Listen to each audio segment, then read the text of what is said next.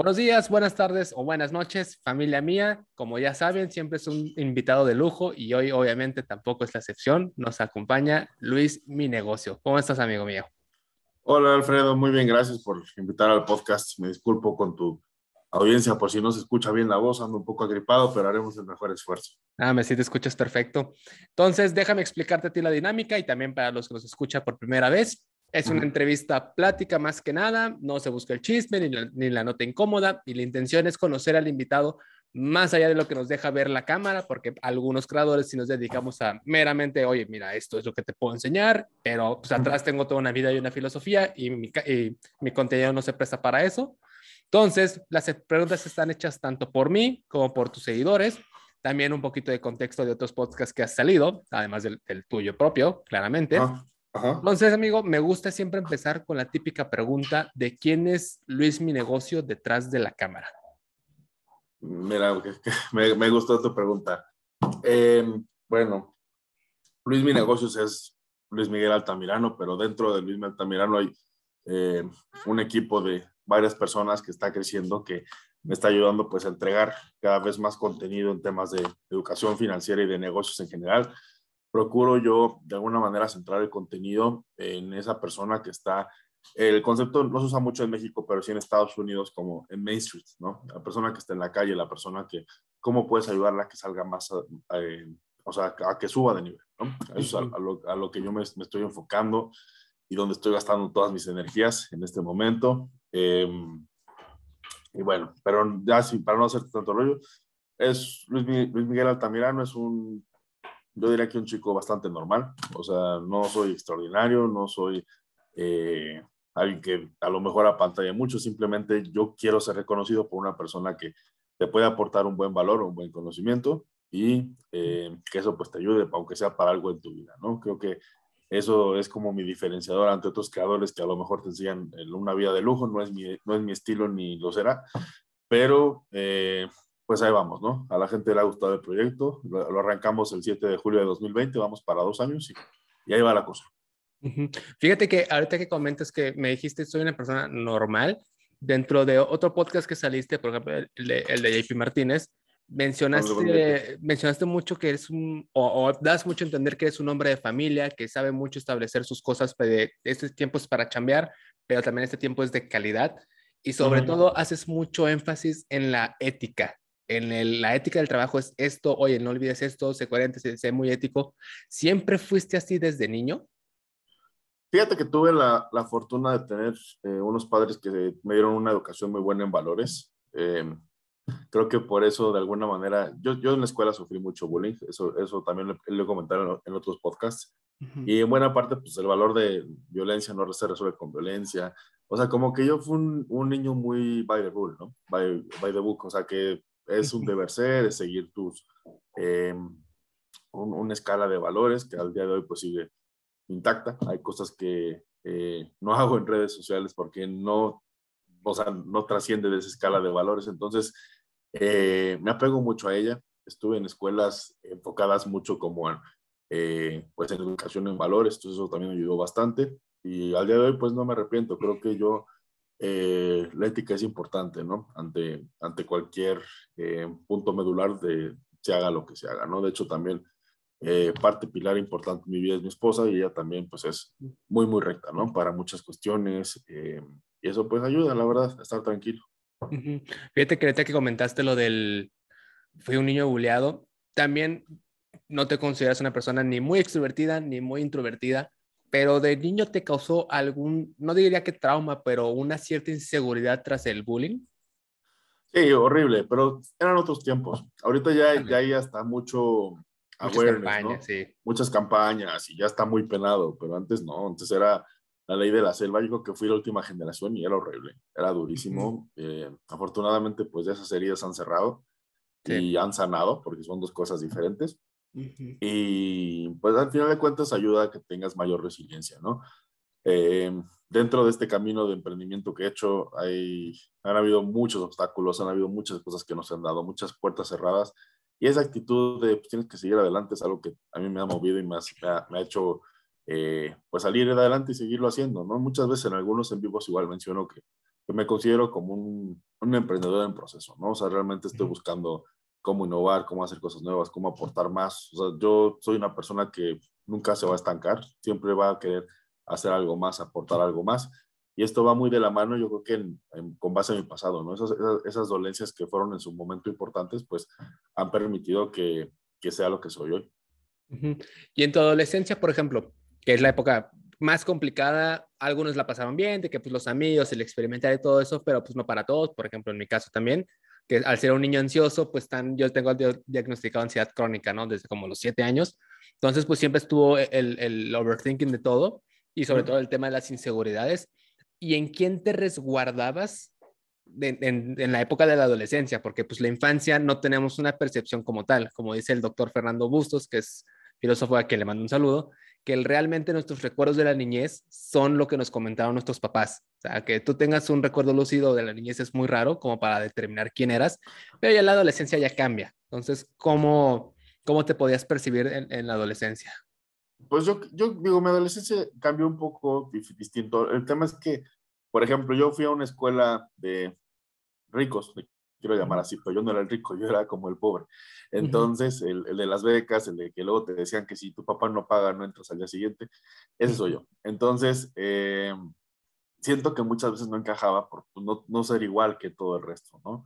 Y eso me costó a mí en una parte, ¿no? Entonces, algo que fue como muy bueno dentro de mi adolescencia fue que eh, en donde yo vivía, todos viernes y sábados, habían como juegos de fútbol con los chicos de la colonia, entonces empecé a ir y y eso fue como un escape para mí increíble. Luego empecé a jugar mucho tenis, eh, me metí a un, a un, parque a jugar y, y, bien, la verdad es que como que fue para mí una realidad completamente diferente, muy distinta.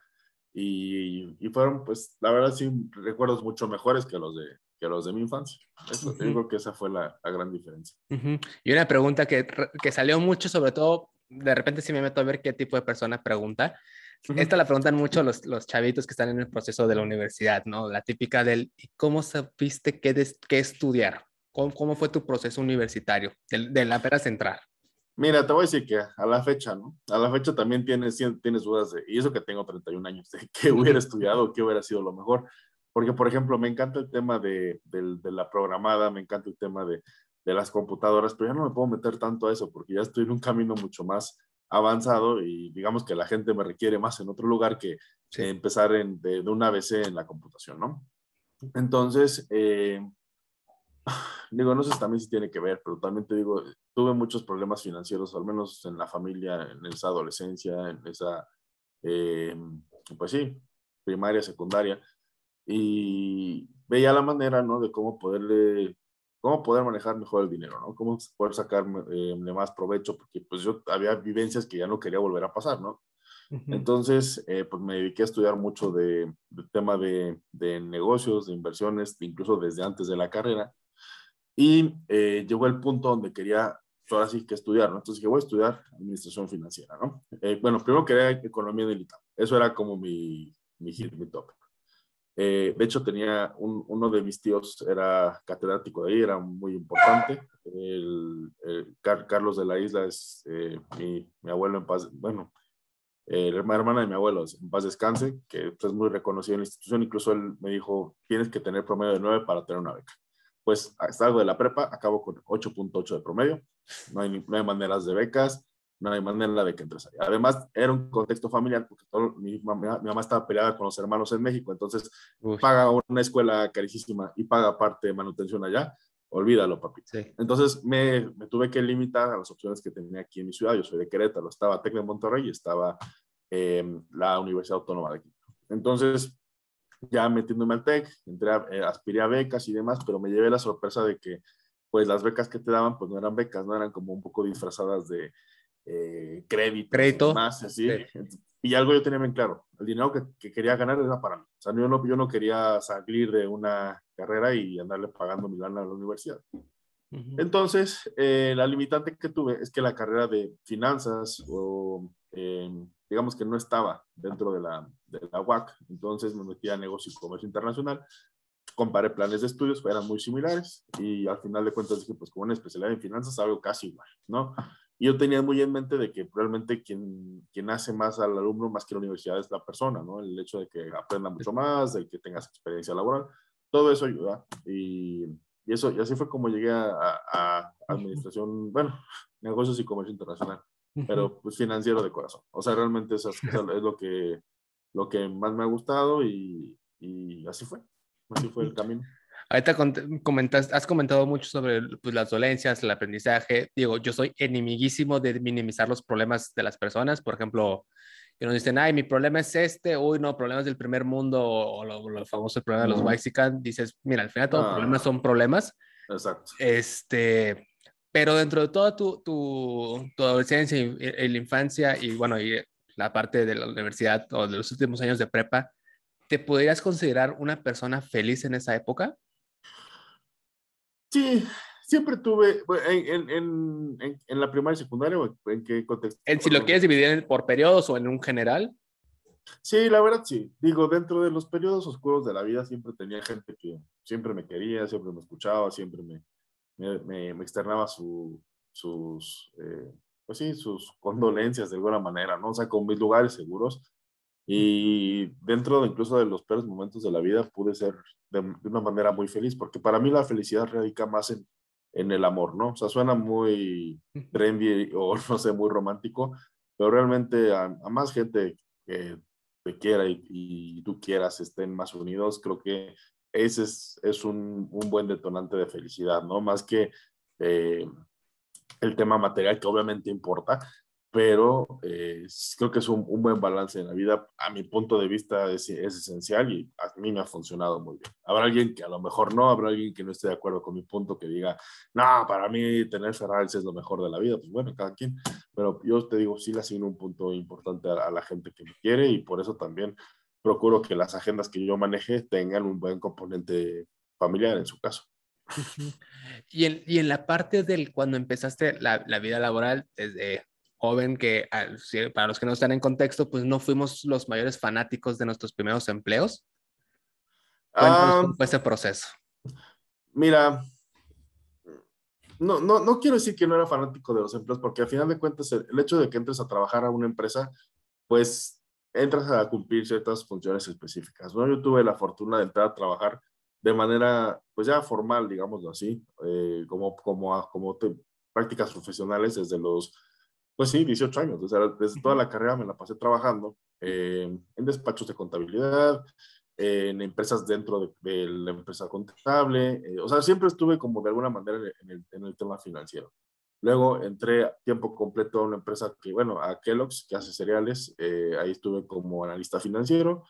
Y, y, ya, entonces, digamos que eso, eso fue como, como me fui formando en, en el tema laboral. La verdad es que los trabajos, aunque a veces hacías cosas que no te llamaban, siempre había algo que me gustaba. O sea, había ya sea compañeros de trabajo que hacían algo mucho más ameno, incluso, por ejemplo, todos de mis grandes amigos de, de hoy día los conocí en, en, Kellogg's, incluso mucho más fuertes que amigos de la primaria, secundaria o la prepa. Entonces, eh, yo, yo también soy defensor de que, aunque tengas un mal momento dentro de tu vida, pues tienes que ver la manera de buscarle el lado bonito, ¿no? O sea, por ejemplo, lo, que hacía yo en, esta empresa en Kellogg's, la verdad es que no me gustaba en lo más mínimo, aunque era, eh, pues chamba, oficialmente era analista financiero, pero era como contabilidad, eh, pues era muy tedioso. Se volvía como muy, muy eh, repetitivo mes a mes porque es una empresa muy grande. Entonces, cuando es una empresa muy grande, eres parte de un engranaje gigante, cosa que yo quería algo diferente. O sea, sí buscaba una opción muy, muy, muy diferente. Eh, no se dieron las cosas ahí, eh, tuve que salir de la empresa y ya, ahí fue cuando me enfoqué mucho más en, en el tema de finanzas bursátiles. Pero em, yo digo que tienes que ver la manera, ¿no? O sea, sea el trabajo que tengas, aunque de entrada no te pueda gustar, que le saques el provecho, ¿no? Creo que si ya de plano lo odias, pues sí, no pierdas tiempo, ¿no? Pero si no te está gustando, yo te sugiero que a lo mejor eh, le agarres un poco el gusto, a lo mejor las cosas cambiarán para bien y, y siempre pues ver, ver con la cara en alto todo, ¿no? Oye, y, tocando otra vez un punto que mencionaste cuando estabas en la prepa, que tú solito empezaste a leer sobre, sobre las finanzas y todo. Tú y yo sabemos perfectamente que la lectura en México no es lo más wow, no es lo más popular que digamos. Creo que el promedio de lectura en México es de 1.4 libros al año. ¿quién te inculcó el, el, leer? Yo creo que mi mamá. Mi mamá, fíjate que, o sea, ella, aunque digamos que siempre, siempre, había un libro en la casa, ¿no? O sea, te vas a mi casa, en el baño de visitas hay libros, eh, en todos lados hay libros, ¿no? Y ella leía mucho lo que son novelas, ¿no? Pero a mí no me gustaban, la verdad. Pero te voy a decir que tuve la fortuna de que dentro de la preparatoria había un profesor que nos inculcaba como principios de negocios, ¿no? O sea, cuestiones como eh, básicas, ¿no? Como en un análisis FOD cositas así, como lo que te puedes esperar si estudias administración. Eh, él nos dejó leer varios libros. E incluso ahí fue la primera vez que leí El Padre, Padre Pobre, cuando tenía 16 años, ¿no? Entonces nos dejó ahí como una serie de libros que había que leer. Y dije, oye, esto está padre, esto me gusta. Al punto que ya me cuesta mucho leer algo que no sea de negocios, de finanzas o de historia. Me encanta la historia. Entonces, eh, me cuesta si, si, me salgo de esas casillas. A veces también tiene su punto medio, ¿no? Porque a veces llegué, llegué a un grado donde dije, oye, todos los libros de negocios te dicen lo mismo en buena parte, ¿no? O sea, de que tienes que intentarle por mil caminos, de que haz esto, haz esto, haz esto, haz esto. Son miles de estrategias, ¿no? O sea, no hay un camino predeterminado, pero creo que en buena parte eso me ha ayudado como a formar un buen criterio en el tema de negocios. No, no quiero decir que soy un gurú, ni mucho menos, pero pues, no sé, algo por ejemplo que le he aprendido mucho el tema de la lectura es, eh, y me ha formado, porque yo te puedo decir, hazlo, pero realmente es como de una habilidad que se adquiere es el hecho de saber cuándo, cuándo, puede, cuándo persistir y cuándo abandonar el barco. Porque hay veces que intentas hacer algo nuevo y pues simplemente no pasas de ahí, ¿no? O sea, y tú estás ahí duro y dale de sí, sí, por aquí es, por aquí es, por aquí es, por aquí es, pero no te da esa señal de que no es, no es el camino, ¿no? Y te lo pongo en ejemplo bien claro. Luis Mi Negocios. Este proyecto que yo comencé, lo empecé en el año de 2017 en un canal de YouTube. Hice cinco videos pilotos, eh, de los cuales, pues, según yo estaban muy bien, pero no tenían vistas, si la gente, o sea, si no pagaba publicidad, la gente no los ve, entonces dije, no, bye, cerrar, o sea, ya para qué le sigo, no es mi momento. Y volví a intentarlo con TikTok en 2020 y pues fue el exitazo. Entonces, eh, yo digo, de los que nos están escuchando en tu podcast, yo creo que eso, eso es algo, es un consejo muy valioso, ¿no? Que no te, no te obsesiones si las cosas no se dan en su tiempo. En llegar el momento donde se te, se te, dará si eres persistente, si le estás aprendiendo constantemente y, y, la vida va a ser justa contigo al fin. O sea, yo sí, yo sí creo que tienes que creer en algo, ¿no? O sea, si crees que, que, va a haber una justicia ahí en, en cuanto a tu desarrollo profesional, lo habrá. Y fíjate, fíjate, que siempre he sido muy partidario. A mí me gusta mucho ser muy optimista, lo mismo. El, el, para todo hay un lado bueno, porque si estás toda la vida amargado, pues no, no vas a poder avanzar mucho, o, la, o hasta cierto punto, el que flojera, pues andar amargado. Entonces, también me, me gusta mucho el sueña y, sueña en grande, pero con los pies en la tierra. O sea, como tú dices, el sí, intenta locáralo, pero si no más no, no, vas a hacer esa película de milagros que sale en el Cinépolis. Exacto, ser realista, ¿no? Porque, oye, y me muero de ganas si es mi sueño ser jugador de la NFL. Pero a ver, si no eres ciudadano americano, ya tienes ahí un bajo sí, Muy bajo nivel. Luego, probabilidad. muy baja probabilidad, ¿no? Luego súmale que eh, no tienes el cuerpo, no tienes la estatura, o sea, por más que haya sido tu sueño, por más que te encante, hay lugares donde no puedes. Entonces, tienes que ver, eh, y justo ahorita estaba escuchando un podcast de, de JP Martínez que está entrevistando a una chica que es regidora aquí en Querétaro, que hablaba así como de la, el tema de movilidad social y que cómo podemos este, avanzar dentro de la escalera. Pues es que, y la chica decía, ¿no? O sea, es que hay veces que no se puede, y sí, o sea, aunque te ven, aunque tú veas, por ejemplo, Luis está en la cima, hay una movilidad social donde ya no puedes avanzar, ¿no? Entonces, todos estamos dentro de, de, una estructura injusta, si le quieres llamar así, pero pues son cuestiones que no podemos controlar, ¿no? O sea, no puedes controlar ni tu nacionalidad, ni tu nivel socioeconómico, ni mucho menos, simplemente tienes que optimizar donde vives para que vivas mejor, ¿no? Entonces, eh, yo, yo, yo creo eso, ¿no? O sea, que sí tienes que ser muy realista con tus aspiraciones y que sí aspires más, ¿no? O sea, ¿a qué le estás tirando? ¿Hacia dónde vas? ¿A dónde te diriges? Y que midas tu progreso, ¿no? O sea, oye, vamos para allá, ¿cómo vamos? Y si vas bien, celébralo, ¿no? Porque también muchas veces nos castigamos de, no, es que soy, no, este, ¿cómo se llama? No he llegado a ser el mejor y lo que quieras, pero si vas bien, consiéntete también, digo, se, se vale.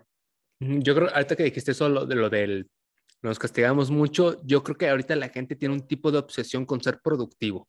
O sea, por ejemplo, mi hermano menciona mucho que no es posible que a los 18 años, 17, estás decidiendo tu carrera universitaria, de lo que se supone en teoría este, vas a dedicarte el resto de tu vida, cuando no has vivido ni siquiera un cuarto de lo que en teoría también se supone que vas a vivir a lo largo de tu vida, pero por la obsesión de tiempo productivo, tengo que salir de la prepa, me tengo que graduar a esta edad para tener tanto cierta cantidad de años, para tener un buen empleo que me pide un requerimiento de años trabajando. Y es un, ¿y en qué momento te frenas a pensar el, ¿te gusta esto? ¿No te gusta esto? Este, la carrera, por ejemplo, que, como tú planteaste, la carrera es lo que te gusta, lo que te gusta. Decidiste porque tus papás son doctores y por ende tú tienes que estudiar medicina, pero realmente querías arte contemporáneo o no sé qué. Pero es por todo ya, ya el, el chip programado del tengo que ser productivo. Y entre todo eso, había una pregunta genuina que quiero saber tu punto de vista. O sea, yo no, yo me, me gusta mucho picar en mis videos del, el, estos son los datos, ahí, ahí te dejo de pensar, pero pues igual hay gente que no puede sustentar su opinión, pero quiero ver cuál es, cuál es tu opinión. ¿Tú crees que el pobre es pobre porque quiere? La típica, la típica. Sí, la típica película.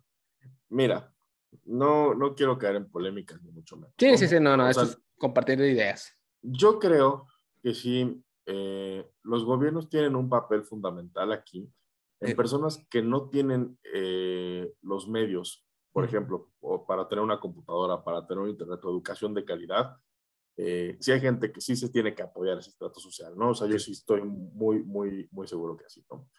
Pero hay gente que, por ejemplo, que sí tiene los medios para salir adelante. ¿A qué me refiero? A que, pues de entrada tiene un techo, o sea, quiero, quiero decirlo así, o sea, tiene un techo, tiene acceso, o sea, de entrada, por ejemplo, cualquier universitario, sí. O sea, si eres pobre es porque quiere, sí. O sea, porque ya el hecho de que estás en un nivel universitario, estás por encima de los niveles de pobreza extrema, ya estás por encima de, de un grado enorme de gente que dejaste atrás, que nada más estudiaron la prepa, la secundaria o la primaria. Y, y sí, pero también aquí hay, caben muchas cosas, porque ¿qué de, ¿cómo defines pobre? ¿no? O sea, el pobre es pobre porque quiere, pero ¿qué entendemos por pobre? Eh, si entendemos por pobre que eh, no sé, conformarte con un salario mínimo, ¿no? O sea, este, el pobre es pobre porque quiere, porque te quieres conformar. Pues sí, quieres pobre porque quieres, porque tienes la opción de eh, generar otra fuente de ingreso, que es muy posible y es muy real, pero va a requerir determinación, va a requerir que a lo mejor tengas que trabajar sábados y domingos, ¿no? Y a mí me encanta mucho esta frase, ¿no? Porque, oye, estamos tan acostumbrados a trabajar de lunes a viernes, pero, por ejemplo, Picasso no pintaba nada más de lunes a viernes. Cristiano Ronaldo no trabajaba su fútbol de lunes a viernes, trabajaban diario. Es un compromiso que realmente tienes que hacer. ¿Cómo vas a servir a la sociedad? Porque al final de cuentas, esa es la esencia de cualquier negocio. Si tú sirves a la sociedad a través de un producto o un servicio que te lo están pidiendo, la, la sociedad te retribuye de alguna manera con dinero. Y ese dinero, a mi punto de vista, debe ser reinvertido para agregar todavía más valor a la sociedad. Porque un error que cometen, por ejemplo, muchos emprendedores es que se empieza a ir bien y se van a la agencia a comprar el carro de lujo, se van a comprar la casa y empiezan a llenarse de bienes, ¿no? Eh, ya me estoy desviando un poco del tema, ahorita me regreso, pero eh, en, ese, en ese sentido yo creo que sí, ¿no? ¿Y en qué sentido el pobre es pobre? Porque quieren, no, pues porque hay una desigualdad gigantesca en este país. Hay una desigualdad tremenda y, y, es y, y vuelvo a lo mismo porque la vida es injusta per se, ¿no? O sea, qué injusticia que los, eh, no sé, los, eh, los, ¿cómo se llaman? Las cebras en África tengan que morir porque les cayó el león.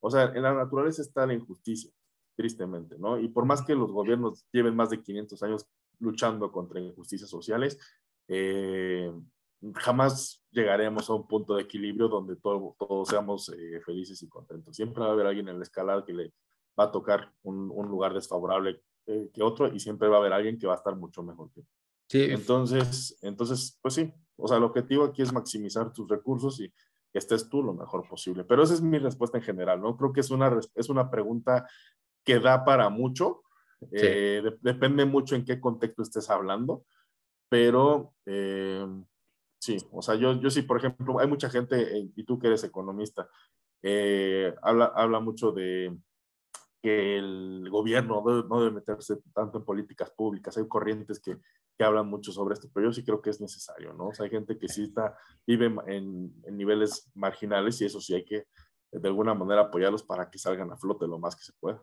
Y fíjate que yo siempre he sido muy partidario del, del a, mí, igual me forjó una familia muy, lo, antes que todo importa tus valores, tu, tu, tu escala de valores, o sea, y, y, siempre quise ser así. De hecho, en mis primeros años de, de, la carrera, diferentes profesores que de todo tendrán sus motivos o su ideología, siempre me dijeron, eres muy blando, tienes el corazón muy grande para ser economista y es el y eso es malo, es bueno. Entonces, pues conforme vas, yo, obviamente, ¿no? Como, primer, como alumno de primer semestre en su momento, yo voy a rescatar a todos, todo el mundo va a dejar de ser pobre, todo, todo es cuestión de encontrarlo y poco a poco te vas dando cuenta de, a ver, es un poquito más complicado de lo que piensas, porque igual, o sea, sí el gobierno sí tiene hasta cierto punto su influencia en, pero sí, solo si sí quiere hacerlo. O sea, él te puedo apoyar, sí, solo si yo lo quiero hacer. O sea, por ejemplo, uh -huh. podemos decir el claro ejemplo de Kim Jong-un, el, el, el, de Corea del Norte, que pues evidentemente su intención es esa. Entonces, o, o por ejemplo, que, que dijiste el, el, es, el, la vida es injusta como tal. Por ejemplo, aquí atrás tengo de la de la caja, la caja de Edgeworth, en el que menciona es, es el dilema entre equidad y eficiencia y el mercado puede ser perfectamente eficiente, no necesariamente tiene que ser equitativo. Entonces, muchos, eh, ¿cómo no, amigo? Es muy fácil. Simplemente si tú eres Walmart contra Abarrotes Doña Pelos, Walmart, al final todo, te va a decir, oye, yo no quiero tirar 10 mil, 10 mil, no sé, 10 mil compradores, porque al final de todo son ciertas utilidades. Al final de todo yo tengo empleados y esos empleados tienen que también tienen familias y Doña Pelos sí tendrá sus empleados y su familia, pero pues de sacrificar yo los míos, pues ¿por qué no sacrifica ella los suyos? Y entonces el mercado es eficiente, está en un equilibrio, venden, los dos venden, pero es equitativa, pues no, uno es básicamente el monopolio de la, del fraccionamiento, de, bueno, de la cuadra, pero pues, le, y es la gente, dice, no, deberían ser mitad y mitad, ¿por qué deberían ser mitad y mitad? Es que yo creo, ah, bueno, ahí está el punto, esa es tu ideología. Entonces, ¿cómo convences tu ideología a todos los demás? En tu mundo, en tu contexto histórico de tu vida, tiene todo el sentido del mundo, pero en el de fulanito tal vez no, tal vez él creció con otra escala de valores que entran, por ejemplo, los, los libertarios, por ejemplo, en términos económicos. Yo no soy partidario de ellos porque se me hace como que un poquito egoísta, pero no por eso están mal, o sea, hoy no por eso yo estoy bien. Entonces, como que mucha gente tiene esta, esta dicotomía de o estás conmigo o estás en contra de mí. Es el, no, ni tú estás bien ni yo estoy bien. Mi ideología es esta. No hay un libro que diga, estás, bueno, obviamente quitando cosas como matar y esas cosas, pero en general es el, no se ve un equilibrio. Es mi y eso, ¿eh? Y sí. eso, porque también para, a lo mejor para alguien que esté en el crimen organizado, todo, lo, va, lo va a ver sí. como algo muy normal. O, o, por ejemplo, la gente igual de, no, sí, que matar es malo, ah, pero por ejemplo, el criminal, ahí sí dice, no, sí, condena de muerte, es el, pues es el mismo planteamiento en frío, contexto diferente, entonces sí estás de acuerdo que el contexto varía.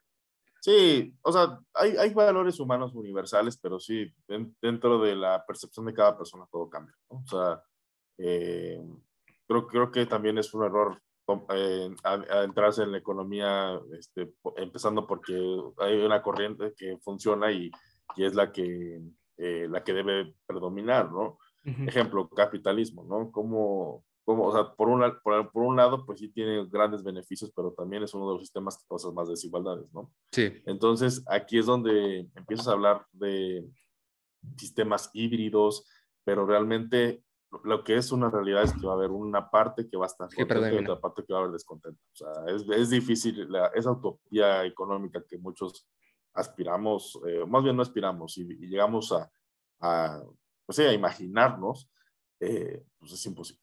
Sí, sí. O, yo, por ejemplo, tengo igual quiero tu, tu, opinión como financiero. Digo, está como que, no, no sé si en tus casos, por ejemplo, los míos sí, que los economistas y los financieros no se llevan, entonces, a, mí siempre me da mucha risa porque uno de mis mejores amigos es financiero.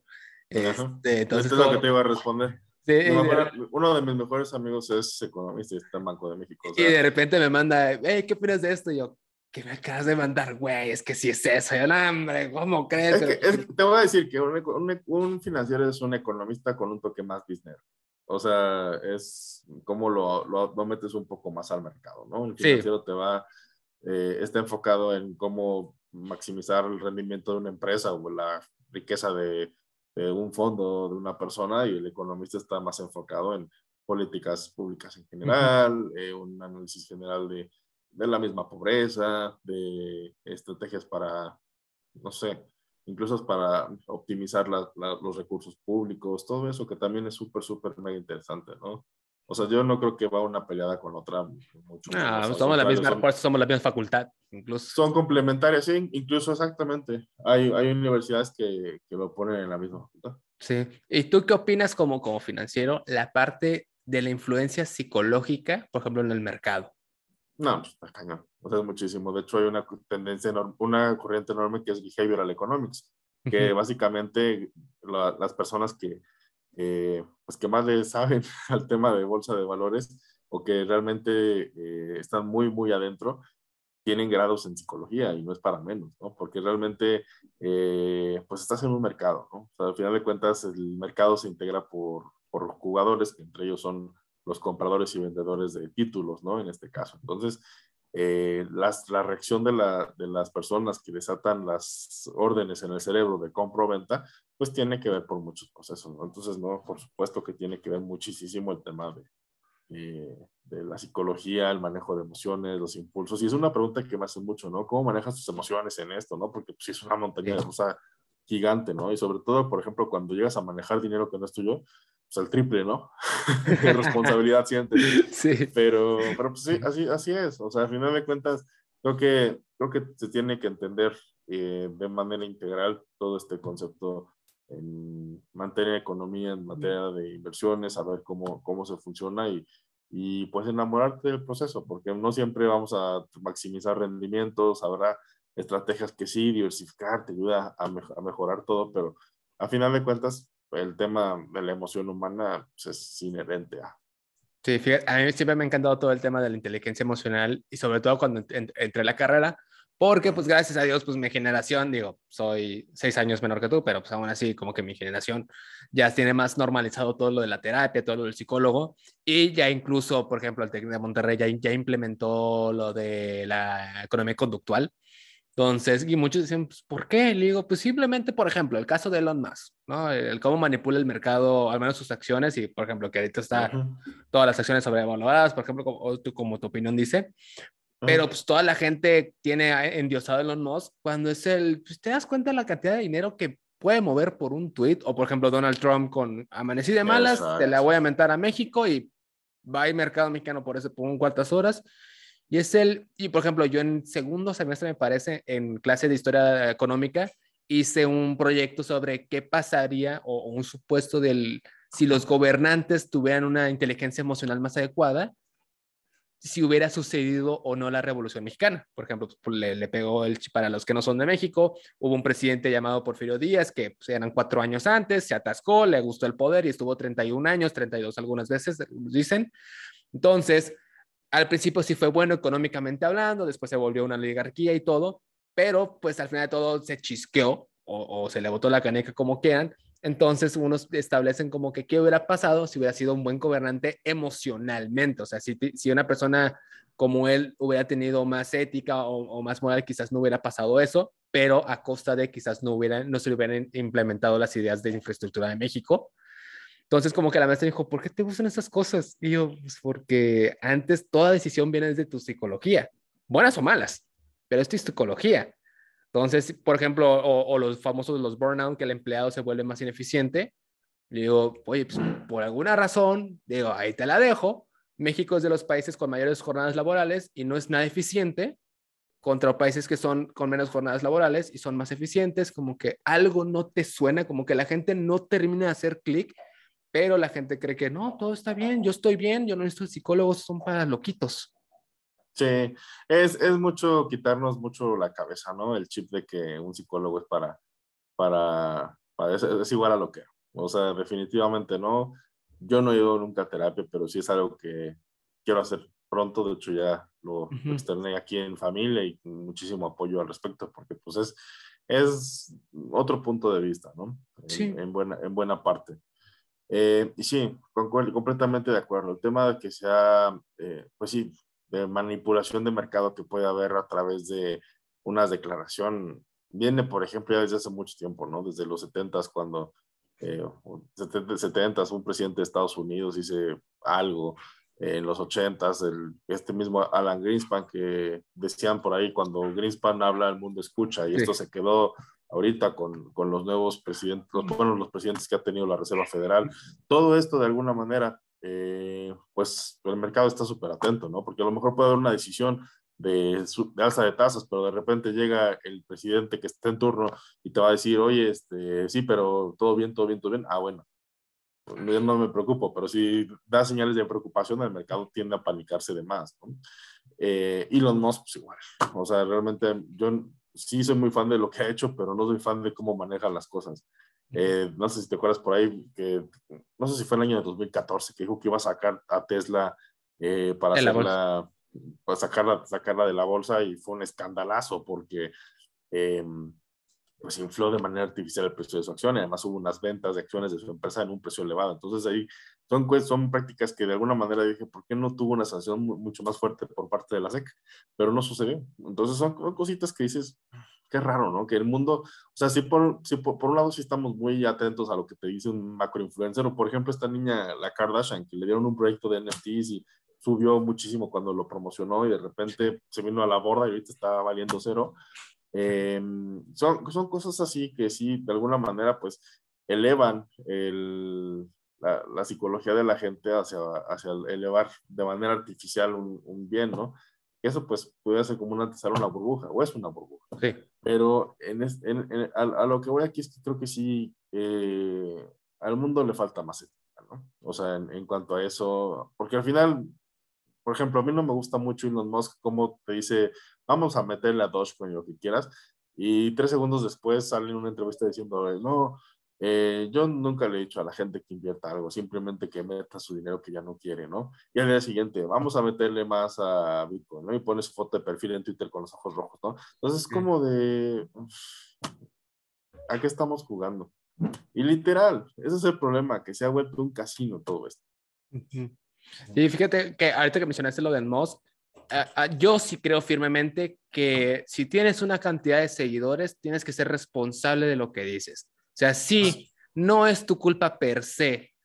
De, de, de yo no le dije, o sea, sí, pero tienes un nivel de influencia que la gente, mucha gente cree en ti muy ciegamente y quieras o no, quererte lavar las manos, si sí estás como que haciendo lo incorrecto había una película, ¿no? Que decía de un gran poder conlleva una gran responsabilidad, no me acuerdo cuál. Spider-Man. Pero Spider-Man, exacto. Pues es lo mismo. O sea, a final de cuentas, si hay personas que, que dependen de ti, o no dependen de ti, pero sí te consideran como una parte fuerte de sus vidas, pues de alguna manera va, va, va a, impactar, ¿no? Yo por eso te digo, en el tema de, de acciones, de redes sociales, de influencer, eh, algo que, por ejemplo, ha pasado es que de repente una marca se acerca y quiere trabajar contigo, ¿no? Yo de alguna manera sí, no, no estoy dispuesto, por ejemplo, a colaborar con marcas que promueven CFDs, promueven Forex, y los he rechazado por esta misma razón, porque realmente no, no considero que sean convenientes para la, para la comunidad, y por lo tanto, pues les digo que no.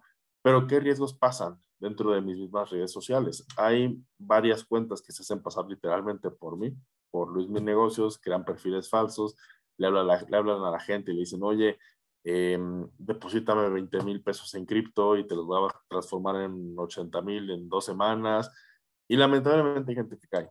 Entonces, eso es algo pues, pues peligroso, pero también es algo que como yo como creador de contenido tengo que alertar. Constantemente hago historias, constantemente hago reels, constantemente hago cosas para decirle a la gente, yo no soy. Aunque obviamente pues hay un perfil que es el que más seguidores tiene, pero aún así hay gente que tristemente no, no se fija en, en, en, todo el panorama y cae en este tipo de, de cochinadas. Fíjate que, que, ahorita que mencionaste lo de un gran poder y conlleva una gran responsabilidad, hay como que tocando el tema de la psicología, el pues tú también, o sea, si eres, auto, por ejemplo, y, y, e hilándolo con lo de eres capaz de estudiar igual por ti mismo, o sea, si eres autodidacta, si eres libre también de, de, de no creerle, por ejemplo, a, a, por ejemplo, la Kardashian, que por mencionar otra vez la Kardashian, que tú casi que mandó a la quiebra Snapchat por solo un tweet que dijo, ¿quién sigue usando Snapchat? Y casi lo manda a la tumba por ese simple tweet. Y es el, oye, mi hija, a ver, o sea, también, o sea, todos los accionistas que, que se salieron, o, o, toda la gente que, que, que, lo, que los instaló, es el también tú pues, ponte a pensar el, ajá, y lo dice Kardashian, y luego, si a ti te gusta, o sea, pues, pues sigue usando, o sea, ¿qué tan maleable eres tú como persona y por qué eres tan maleable? O sea, si hay gente que tiene un mal momento y ya con eso no, ya me quedé, digo, también es más complejo, no somos ni psicólogos, ni tú ni yo, y hay gente que sí le importa mucho la opinión de los demás. Y ahorita como que conectando con, con parte de tu historia, que también quiero volver a tocar un poco sobre ti, detrás tu salida de Kellogg's que te diste como una temporada de mochilazo. ¿El por qué? Ah, bueno, ahí, ahí yo, yo, estaba bien deprimido porque pues, realmente yo lo vi como un, descalabro muy feo en mi, en mi carrera profesional. Ahí fue cuando platiqué con mi novia, ahora esposa, y me dijo, pues, te dieron una muy buena lana de liquidación que no me esperaba. O sea, me dieron, o sea, yo trabajé nueve meses y me dieron el equivalente a otros nueve meses. Entonces fue como de, sí, wow. Gracias. Pero, o sea, fue por algo especial, porque fue el, eh, un proyecto que tuvieron que correr gente como por reestructura, entonces te apoyaban de más. pues alcanzaba perfecto. Pero yo nunca había ido a Europa, entonces me digo, pues con esa lana vete, vas y vienes. Y ya fue un viaje increíble, o sea, de mucha introspección, fue un mes por allá. Y regresé con la con la espinita del tema de bursátil, ¿no? De, oye, siempre me ha gustado el tema de acciones, de inversiones, de cómo me meto en, en esto. Y fue así como literalmente a la antigüita cero de LinkedIn, imprimía mis currículums, los fui a dejar a todas las casas de bolsa de aquí de la ciudad. Y literal me hablaron a la semana. Me hablaron a la semana y me dijeron, ya estás dentro. ¿Por qué de mochilazo? O sea, no, no es esa la pregunta. ¿Por qué necesitabas un cierto viaje así para, o sea, necesitas tiempo a solas, era tu, viajando es tu lugar donde encuentras paz. Mm, yo, yo creo que era un momento donde yo tenía como cierta tensión porque decía, oye, ¿ahora qué sigue de mi vida?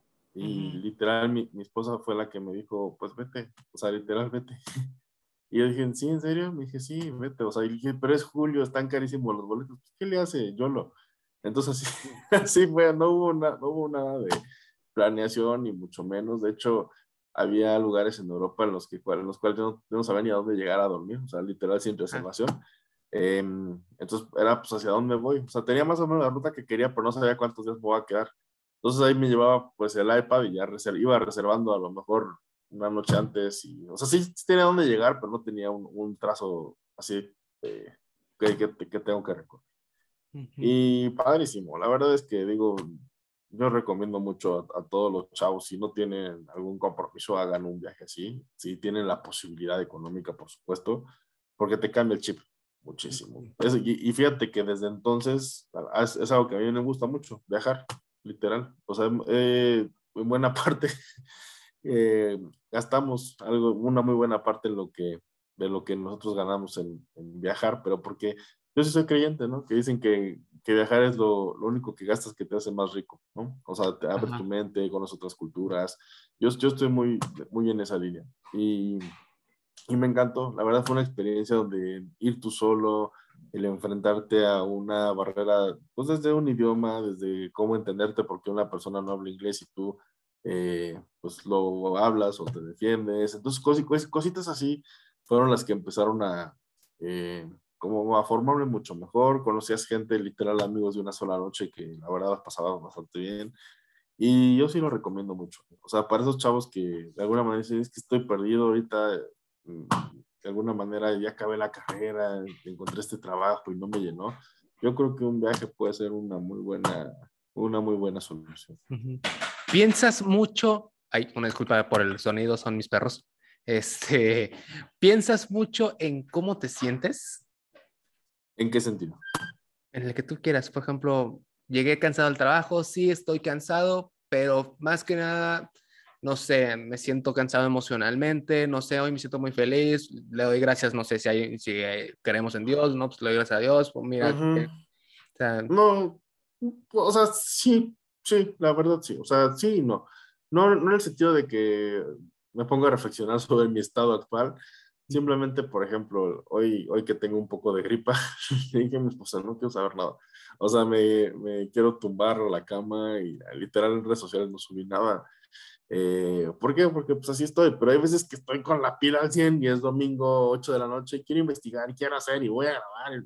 O sea, yo soy muy así, o sea, como muy de, no tengo horarios preestablecidos ni tengo una estructura así eh, que no manches, este cuate se levanta a 5 de la mañana y medita y no, no, no, o sea, yo por eso digo que soy normal en ese sentido, soy como la mayoría, yo no es de que le gano a la noche y le gano a la mañana, y no, no, no, ni tampoco me mato en el gimnasio, mm, me gusta mucho el balance, o sea, realmente cuando lo digo, lo digo en serio, le doy muy buena prioridad a, a mi familia, porque al final de cuentas, te voy a decir que, Alfredo, nos, nos obsesionamos mucho hoy día, sobre todo en cómo generar más, cómo hacer más, cómo querer más y más y más y más, y, y descuidas el momento, ¿no? Eh, yo ahorita estoy muy contento de lo que se ha logrado hasta ahora, pero sí quiero y de alguna manera darme mi tiempo, literalmente mis vacaciones, de nada. O sea, de, oye, ¿sabes qué? Vamos a irnos a una semana o dos semanas a tal lugar y no quiero hacer nada ni que me estén molestando una marca para cualquier cosa o que me estén hablando de un lugar para no sé qué, o tienes que estar en tal evento, eh, cositas así que dices, pues es mi semana, mi familia, es mi núcleo, porque esto además, el hecho de que puedas salir y conocer otra cultura y demás, pues también creces, ¿no? Y es parte de eh, generar nuevas ideas y muchas cosas más. Y esto lo hilo con lo que decías tú en un principio, de que tenemos que ser muy productivos y demás. Fíjate que me he dado cuenta, en, esto es mi caso particular, ¿eh? o sea, habrá gente que me dice que me lo puede refutar bien fácil, pero volvemos a lo mismo, es subjetivo. Los, los periodos donde a mí mejor me ha ido es cuando he tenido cosas, menos cosas que hacer, cuando realmente estoy más desocupado sea, Luis, mi negocios, ¿por qué nació? Porque pues, estábamos en la pandemia, eh, los negocios que tenía, pues de alguna manera estaban parados. Entonces dije, pues bueno, vamos a empezar a hacer estos videos otra vez, a ver qué tal y pegan. Y, y, funcionaron bastante bien. Entonces, eh, el hecho de que tengas como espacio para que las nuevas ideas sucedan, crezcan y pasen, funciona, ¿no? O sea, que nos quitemos esa idea de que tienes que estar hiper, ultra, mega productivo y, ultra ocupado para alcanzar tu máximo. Fíjate que ahorita que dijiste eso, yo siempre he sido muy fan, por lo mismo que a mí me crearon mucho en los valores y todo, estuve incluso en un seminario, como, como pues yo quería ser sacerdote y todo, pues también te enseñan mucho lo de, lo de la abstinencia de las cosas. Entonces, a mí siempre como que la frase que, que, que he tenido bien marcada. No sé quién me la dijo, pero siempre la he tenido bien marcada. El no seas tan pobre que lo único que tengas para presumir es dinero. Entonces, a mí se me hizo, eh, en tu entrevista con el, con el JP, se me hizo muy padre el cómo tú tienes tiempo para, o como lo dijiste, no tengo, un tiempo para no hacer nada, o sea, no estar tirado allí, no es tipo para tu familia, tipo para tus hijos, lo que sea. Entonces, se lo platiqué a mi novia y dijo, qué bonito, Así es como debe de ser. Y es un, sí, pues pero hay gente obsesionada, pero mal obsesionada con, con el dinero. Tengo que ser, tengo que ser, tengo que ser dinero. Y sí, sí, la familia, sí, pero tengo que ser dinero para mi familia. Y es un, espérate, o sea, o sea, hay un libro que, que tengo que algún día voy a terminar de leerlo, empecé, que es la, la economía de la felicidad, donde estabas bien, para la gente que no sabe, curvas de diferencia, que tienes lo que tienes, pero eres feliz y no eres más feliz porque no descubres más cosas, pero eres feliz.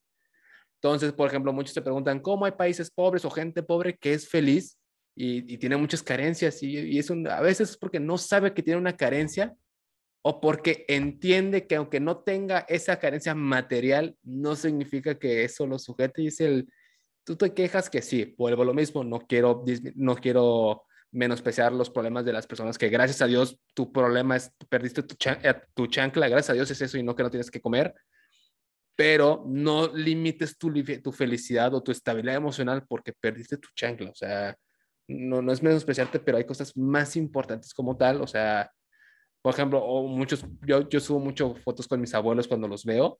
Y, y sí es bonito que muchos me ponen, aprovechalos, de verdad, este, porque gracias a Dios mis abuelos son jóvenes. Yo tengo 25 años y tienen entre 75, 76, 77.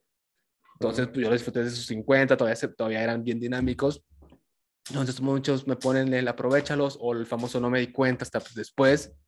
Y es el sí, que, bueno que muchos lo hacen con las personas, pero pues date cuenta que tienes tus zapatitos bonitos, pero te enfocaste tanto en, trabajarlo y cuánto perdiste, ya sean por experiencias, por estar sincero en una oficina, el tranquilo, o sea, el dinero, no quiero decir que el dinero va y viene, porque pues, también, porque mucha gente dice, ah, el dinero va y viene, ya me endeudé, o sea, no, también hay que tener, que tener un equilibrio, pero a mí sí me da, no, no sé si tristeza, pero el, el chale, o sea, el dinero no lo es todo, o sea, Ah, no, sin duda, no, no, no, no lo es, no lo es, o sea, y por eso te digo, la imagen que soy en redes soy yo, o sea, yo eh, tengo ahí un conflicto, ¿no? Porque muchas veces te dicen, no, es que tienes que mostrar tu vida privada y tienes que ver lo que, o sea, que tenemos que ver realmente quién eres y todo. Cuando yo digo, pues no, o sea, yo lo que quiero es dar a conocer conceptos, ideas, eh, técnicas que, que, funcionan generalmente o que a mí me han funcionado para, para unas cosas y compartirlas, pero realmente te digo, yo le doy un espacio a mi familia, le doy un espacio a, a eh, pues sí, al, al tiempo, ¿no? A, a, disfrutarlo, a disfrutar la vida, ¿no? O sea, me queda claro que no voy a estar nunca en el top mil del Forbes, ¿no? De las personas más ricas del mundo y ni me interesa. Lo que me interesa es que al final de cuentas, pues vivamos la vida, ¿no? Que disfrutemos cada momento. Porque, a ver, si lo ves de una manera muy fría, en tres generaciones nadie se va a acordar. O sea, tú te vas a morir y ya, ¿quién fue Alfredo Velázquez? Piensa. Si acaso hiciste algo por el país, pues, pues, aparecerás en un billete, pero pues tú estás más muerto que nada, ¿no? Entonces, eh, no, que, no queremos eso. yo, creo que eh, a, veces, a veces, fíjate, pienso en eso. O sea, somos una, estamos aquí un ratitito, un tiempo muy efímero. Entonces, tienes que ver la manera de sacar el mejor provecho posible, ¿no? ¿Y cómo? Oye, pues sí, obviamente voy a tener que trabajar, voy a tener que eh, pues dar lo mejor de mí, que sí, el gasto me alcance para más, porque pues, es importante que tengas esa estabilidad financiera, pero por otro lado, pues tampoco te obsesiones con este tema, ¿no? Y, y muchas veces me preguntan ahí en redes, ay, es que tú eres, si eres millonario, no sé qué, ¿para qué? ¿Por qué das tips así? ¿Dónde está este, tu Ferrari, no? Cosa que digo, pues es que ese no es mi estilo. O sea, habrá, habrá, habrá alguien que sí te va a enseñar el Ferrari. Incluso les digo, pues a ver a este Tai López o influencers, sobre todo, a unos gringos que sí, literal, suben el avión privado y mira cómo van. Eh, que aparte son, como yo les digo, Ferraris de 4 mil pesos la noche. Entonces, eh, creo yo que, y, digo, respeto a cada quien, no le tiro a nadie, simplemente lo, lo único que quiero es como decirle a la gente, eh, a lo que le aspires, que, que, sea algo real, ¿no? Que sea algo alcanzable, que sea algo práctico y que tengas ese equilibrio en la vida, ¿no? Fíjate que platicaba igual con un importante influencer de, de negocios en, en, un podcast que grabé con él y él me decía así como de, no, yo no creo que haya un balance en la vida. O sea, o sea de alguna manera, si le vas a meter todo tu negocio, va a ser tu negocio tu vida. Yo, yo pensaba, pues no, la verdad es que no, o sea, yo, yo sí creo mucho en el balance de, de vida, trabajo, así seas el fundador de la empresa. Y lo confirmé con una chica que se llama Pamela Valdés, que hizo su empresa de audiolibros, que se llama Vic.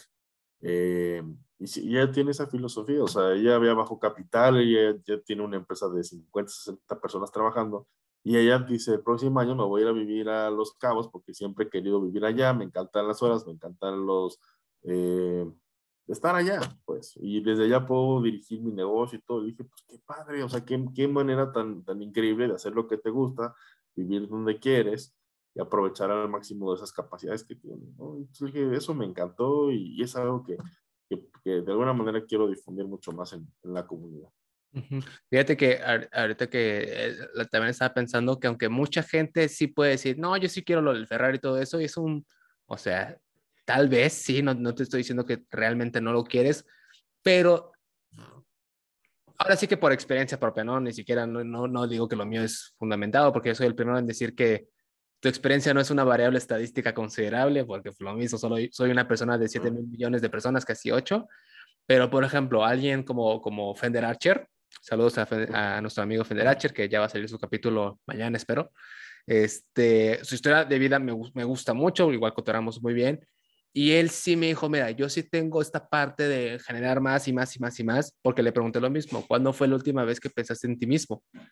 Y me dijo, nunca, porque no tengo tiempo, o sea, porque yo, yo, yo sé que tengo un problema, tengo que ir a terapia y tengo una obsesión por generar más, pero pasan unos minutos después, o no me acuerdo si fue antes, no, no, no recuerdo bien, que le empiezo a platicar, me empieza a platicar sobre su familia y me habla con un orgullo, con una felicidad, y es el, aunque alguien puede decir que lo del dinero, cuando mencionan familia o cosas que al menos yo sí considero como lo más importante, desde los gestos, la cara, las palabras, la gente sabe realmente qué te llena y qué no. O sea, ¿por qué quieres el Ferrari realmente para impresionar a quiénes? ¿A ti o a, o a alguien más? ¿Y por qué los quieres impresionar? Y volvemos a la parte psicológica de, no, chance tuviste una carencia de parte de lo que tú quieras, pero realmente sabes que no es el Ferrari per se, es alguna emoción que no te llena un objeto. Entonces, a mí me gusta ver como todo el mundo sabe al final todo que el, Ferrari no es. O sea, lo quieres admitir o no, por ejemplo, Chico Gucci, con todo respeto, es una persona extravagante que tiene que mostrar eso y hay gente que le gusta. Pero la gente al final de todo ve un video de un bebé riéndose y todo el mundo está partido de risa o, de ternura porque es un bebé. Sí, sí, claro. Bueno, es cuestión de perspectivas. O sea, yo. Y, y, también, pues, de ti. Habrá, que, habrá quien no le dé importancia al tema familiar, habrá, quien sí diga que sí. Eh, yo, yo, yo lo que creo que es que pues, cada quien es el, ahora sí que el arquitecto de su propio destino, cada quien decide cómo vivir su vida. Yo no soy nadie para decirles cómo vivir, eh, eh, simplemente les cuento mi testimonio, que es algo que, que me gusta y, ya. Y amigo, para empezar la, la, última etapa de la, de la entrevista, entre todos los libros que, que, que, has leído, que digo, no, yo sé que no te gustan las novelas, yo, yo leo de todo, a mí me encanta desde novelas, drama, este, igual de economía. No, no, he leído casi ningún libro de finanzas, pero de economía me encanta. Los de historia, me fascinan los de historia. ¿Cuál tú recomendarías para, no diría que un niño, ¿no? O, un adolescente o alguien, para un principiante sobre finanzas de antes que todo, antes de invertir y todo, necesitas aprender al menos este. ¿Cuál recomendarías tú? Mm, Mira, me hiciste muy adelante esta pregunta porque ya estoy trabajando en, un libro que estoy, este, oh. justamente es lo que estoy haciendo, o sea, el, el darte los básicos. Pero hay excelentes libros en español que te enseñan como de, de, finanzas personales, ¿no? De los que yo tuve la oportunidad de leer, pues es de un padre rico, padre pobre, que sí está bien choteado, pero la idea general es buena. O sea, realmente como tengo que empezar con el fin en la mente de tener la mayor parte de activos y la menor parte de deuda posible para poder generar una independencia financiera en algún punto, es válido, ¿no? Ya que si los multiniveles se aprovecharon de esto para venderte que el, y por eso la verdad el libro, el libro es, es, bueno en sí, pero ya se ha, se ha tergiversado mucho y mucha gente se ha encargado de venderte cursos en 800 dólares de cómo ganar tu libertad financiera, ¿no? Lo cual se me hace algo menso, pero bueno, o sea, cada quien, respeto también a quien los haya comprado. Eh, ese es bueno. Eh, ¿Qué otro bueno? De, finanzas personales. A mí me eh, fascina el pequeño cerdo capitalista de Sofía Macías. Es bueno. El, de Sofía es bueno. Sí, me fascina ese libro. Sí, ese, ese, es bueno, el, verdecito. Sí, sí, sí el verdecito. Ajá.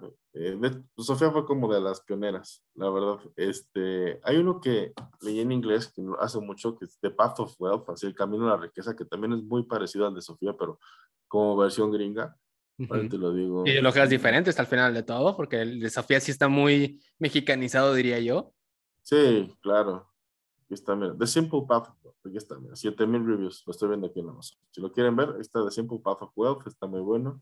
De eh, de Collins, muy bueno.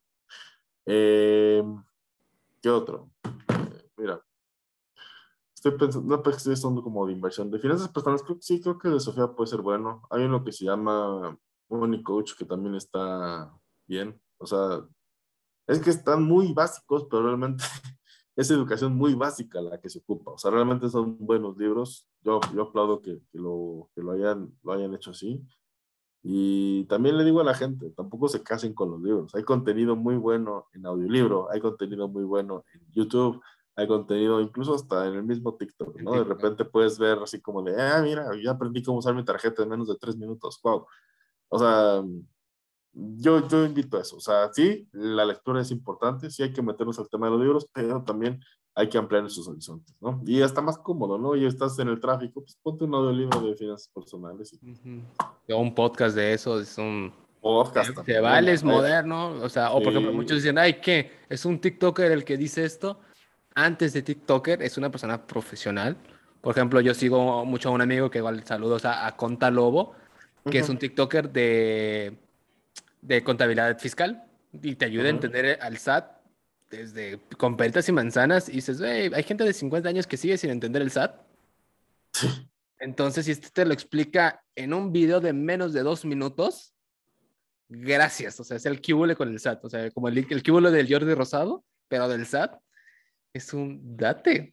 Creo, creo que sí es importante ahí, de alguna manera, limpiar la imagen, ¿no? Porque yo creo que, y, me tocó ver, por ejemplo, eh, hay, hay, un, hay, un, señor que trabaja en, en, BlackRock, esta empresa que administra, o trabajaba, creo que ya no está. Pero yo lo seguí en Twitter desde hace un chorro de tiempo, ¿no? Entonces pasa pues, lo que está pasando todo este año con el tema inflacionario, que están cayéndose los mercados. Y saca un tweet diciendo, ¿dónde están esos TikTokers que les dicen cómo invertir? Este, ¿y qué va a hacer que en estos tiempos? Eh, así, o sea, ya después le dije, pues, yo doy en vivos, doy cápsulas semanales, doy todo para entender mejor qué está sucediendo actualmente. Pero él, este, como muy de manera despectiva, ¿no?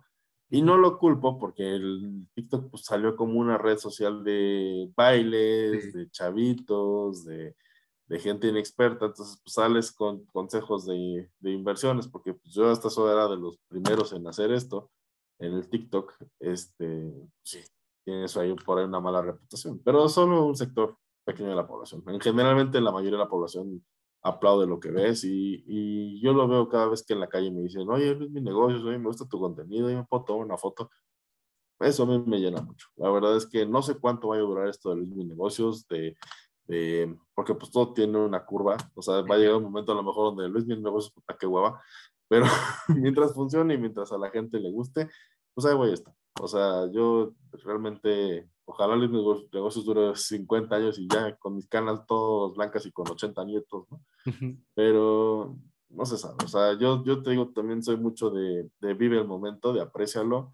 Sí, si te va muy bien, pues utiliza muy bien los recursos para maximizar tus rendimientos, pero eh, disfruta el momento. O sea, perdón que sea tan reiterativo, pero sí, yo soy muy de esta corriente, ¿no? De no dejes que la vida se te escape, porque trabajas para ganarte la vida y después cuando ya tienes lo que tienes para querer disfrutar la vida, ya, ya es, muy tarde. Ya se te fue. Se te fue. Entonces, este, sí, de hecho, por ejemplo, una de las personas que trabaja conmigo es, eh, bueno, se fue a Estados Unidos a trabajar un tiempo, dejó a su familia y eh, y regresa, ¿no? Entonces, pues ya regreso, obviamente pues, gano mucho menos que en Estados Unidos, pero pues, se me fue el tiempo de ver crecer a mis hijos, se me fue el tiempo de muchas vivencias que me perdí, ¿no? A mí, ver a mis padres crecer. Eh, y sí, o sea, al final de cuentas son cosas que dices, ay, güey. O sea, no, no, no el, dinero no lo es todo en, bajo ningún escenario, ¿no? O sea, y digan lo que digan, ¿no? Porque seguramente te va a salir alguien que dice, no, obviamente el dinero lo es todo, ven lo que yo tengo, ven lo que he hecho, órale, chido por ti. O sea, yo estoy, yo estoy bien así, o sea, siempre, siempre cuando tengas un balance entre familia, amistades, proyectos y, este, y además tengas la posibilidad de que económicamente te vaya bien, ya estás del otro lado. Ya no me interesa, te juro, ser el más rico del pan. Y como última pregunta, amigo, ¿cuál crees, en los términos que tú quieras, ¿no? El contexto que tú quieras, eso te lo dejo a ti. ¿Cuál crees que es la inversión más importante que tiene que hacer alguien? Su tiempo. O sea, el tiempo tienes que ver que es el activo más valioso que tienes. Tal cual. Y te digo que esta es la inversión más importante porque con base a ella vas a tener, eh, vas a mover el ajedrez de tu vida, ¿no? O sea, te puedo decir en puntual de, a lo mejor te, te esperas una respuesta de tal acción, ¿no? Bitcoin, así. No, yo creo que sí. O sea, dentro de mi, de, del mismo negocios, creo que el, valor relativo más importante que tienes es tu tiempo. Entonces tú tienes que ver la manera de cómo administrarlo de una manera inteligente para que tengas tiempo para ti, tengas tiempo para los demás, tengas tiempo para tus proyectos y, eh, y pues también necesitas tiempo para tus inversiones, ¿no? Yo como, como un proyecto, ¿no? O sea, todo eso está englobado y, y está interrelacionado, ¿no? Entonces yo creo que la inversión que tienes que hacer es en ti, en administrar el tiempo. Y mira, te lo cuento como, como anécdota. El papá de uno de, los, de mis mejores amigos, eh, por ahí de la secundaria, estábamos en casa de, de, sus, de sus papás y este, había una licenciatura que sacaron en la Universidad Iberoamericana, que no sé si existe, que, se, que es de la licenciatura en Administración del Tiempo Libre. En la NAWAC también, en la NAWAC Norte igual. Ajá, ajá. Entonces pues, empezamos a reír, así como de qué estupidez, no manches, ¿quién va a querer eso? ¿Quién va a contratar a alguien así? Y entonces el papá, que es un empresario de tope, o sea, de súper bien y derecho, que le va increíble, se nos quedó viendo bien serios. Entonces sí, what the fuck, ¿por qué no se ríe con nosotros? Y ya fue como de, es que cuando creces, vas a ver que el tiempo es lo que más te va a hacer falta. Entonces va a haber, hay una necesidad muy importante de gente que tiene miles de ocupaciones y necesitan administrar mejor su tiempo. Entonces ahí van a entrar esas personas. Entonces fue como de, oh, pues sí. Para todo hay un hubiera, estudiado, hubiera estudiado eso para que veas. Este... Pero bueno, o sea, e, es, es, eso, ¿no? Creo que la mejor inversión que uno puede hacer es administrando tu tiempo, porque con eso te van a salir muchos proyectos, ¿no? O sea, por ejemplo, yo que me dedico en buena parte al tema de inversiones en bolsa, a veces me preguntan, ¿eres trader? No, no soy trader. O sea, soy una persona que no, no le gusta estar ocho horas en una computadora viendo si la acción va a subir o bajar 1%. Yo lo que hago es son inversiones pasivas que en algún punto pues darán fruto, ¿no? Mientras tanto veo qué proyecto hacer, veo cómo seguir avanzando en este camino que se llama vida y, llegar y contagiar esto a miles y millones de personas, ¿no? Como lo hemos estado logrando hasta ahorita. Entonces, eh, creo yo que ese es como más, mi, va orientado más hacia mi propósito de vida, que es impactar, es eh, crecer como persona y disfrutar el momento, la verdad. Creo que eso, eso es el mensaje que quiero aprovechar ahorita aquí en tu podcast para extenderlo a todos. Pues muchas gracias, amigo. La verdad, ahorita que cuando mencionaste del, no sé si esperabas una como Bitcoin y todo eso, no, yo sabía que tú no ibas a dar una respuesta así. O sea, sí, sí se nota que no eres de esos canales de, finanzas, de te voy a hacer millonario con dos simples aplicaciones ni nada. O sea, tú sabes lo que vas. Estos son sí, o, de 10 chavitos viendo una pantalla y que sube la acción y todos. sí, sí, sí, sí, sí. ¡Wow!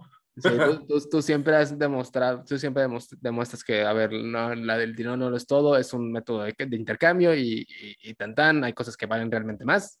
Sí, y la verdad te digo, yo siempre invito y, que, y aplaudo a los que están escuchando ahorita en el podcast, pero que siempre vayan más allá de la persona, ¿no? O sea, que no es como de, ah, ese muy buenos TikToks, pero pues conocen un poco más, escucha en sus podcasts, ve sus videos de largos, eh, ve cuando habla, ve cómo se expresa, porque eso es quién realmente es, porque es bien difícil dar a conocer una persona en menos de 15 segundos, 30 segundos, ¿no?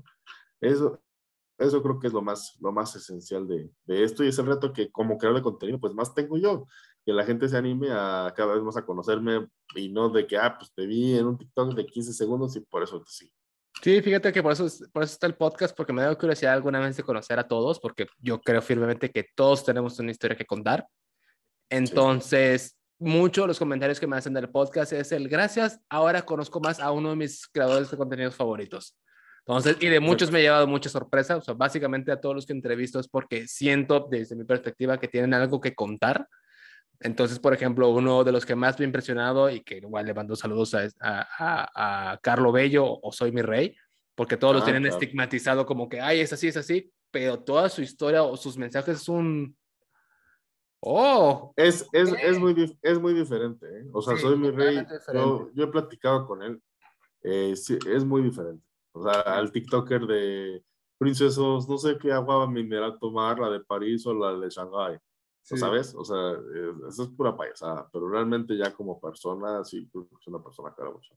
Sí, y todos tienen una historia, todos tienen una filosofía, entonces me gusta como que todos me terminan dando un mensaje o a todos de quiero aprovechar este momento para ver, oye, a ver, enfócate en eso, es un... Sí, sí, sí, y muchos me ponen ese tipo de comentarios y los clips que pongo en TikTok, en, perdón, en Instagram son de eso, por ejemplo, muchos del yo no, no, me, considero no me consideraba feliz por esto y por esto, por eso, hasta que descubrí esto y nunca es dinero, nunca es fama, nunca es conseguí esto, es el fui con un amigo, hablé con mis papás, fui por esto, hice esto. Es un, sí, estos son los mensajes que, que, que, quiero. O sea, casi todos los clips son algo así, o las partes de quién es este. Entonces, porque son, todos tienen un mensaje, no, no somos inhumanos, todos tenemos sentimientos, todos tenemos una filosofía. No, exactamente. Y bueno, ya que estamos hablando del podcast, la verdad te quiero felicitar por tu proyecto de Economía para Todos. Creo que eh, todos nos hace falta aprender un poco más de economía. En general no sobra, o sea, todo, todo contribuye, todo ayuda a que sea pues un, algo, algo, diferente. O sea, también algo que me gusta decirle a la gente es como de, sigue este tipo de cuentas, ¿no? O sea, no, no todos son eh, cuentas de risa, comedia, está padre, o sea, pero sí, gasta un 95% de tu tiempo riéndote, pone el podcast de la cotorriza y atácate de la risa, pero cinco, escucha una cápsula de cinco minutos de quien quieras que te va a hacer algo que te va a ilustrar un poco más, ¿no? Y eso, y eso creo que puede ser un cambio importante en la sociedad. Muchas gracias, amigo. Igual yo, yo soy muy, muy seguidor de, de, de, tu contenido. Entonces, yo soy muy, muy fanático de todos los que enseñamos. Que sí, te digo, también está bien el contenido basura. No me acuerdo quién me lo dijo, que está bien unos cinco minutos de relajación, pero que no el 95% de tu pila sea eso. O, por ejemplo, a mí me gusta leer, por ejemplo, Percy Jackson, pero a ver, también me voy a leer historia económica mexicana. Y ahora también me voy a leer, no sé, Apología de Platón o de Sócrates. Pero también me voy a echar de repente un Hunger Games. O sea, hay que también tener un equilibrio de todo. Fíjate que ahorita voy a leer un libro, me lo acaba de regalar mi esposa, se llama Yo Díaz. ¿No lo has leído? No. del porfir, como diste del porfiriato. ¡Ah, Yo Díaz! Ya, yo lo tengo, lo tengo envuelto porque Porfirio Díaz es mi presidente favorito por historia, por todo el drama que se puede hacer. No se me hace como que el mejor en términos económicos y todo eso. No, pero, por, ejemplo, ya que la herencia cultural que trajo a México es sí. O sea, la verdad es que muy, muy, es increíble lo que logró hacer yo, yo digo mi punto de vista, hubiera estado excelente que en 1905 hubiera dicho hasta aquí. Hasta aquí. y eso, eso, lo hubiera inmortalizado cañón y hasta lo salvaba de una revolución. Pero... puerta grande. Y yo tengo ese leído días, o sea, planeo leerlo pronto porque ese, ese autor, o ese autor, no me acuerdo, de por sí la portada doradita está bonita. Es, exactamente. Sí, ese, entonces ya ahí compartiremos qué tal está. Bueno, nos echamos un clavado. Sale, amigo, pues muchísimas gracias por la invitación. No, muchas gracias, amigo. Entonces, gente, ahí lo tienen. Luis, Luis, mi negocio, o Luis Altamirano, como lo quieran conocer. Entonces, amigo, de verdad, muchas gracias. Descansa más que nada y ten una linda noche. Cuídate.